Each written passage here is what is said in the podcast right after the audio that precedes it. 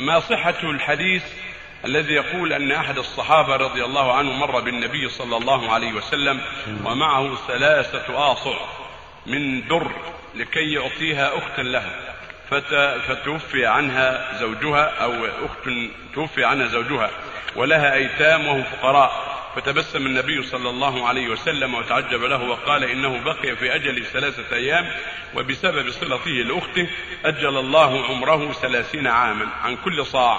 ما صحة هذا عشر سنوات؟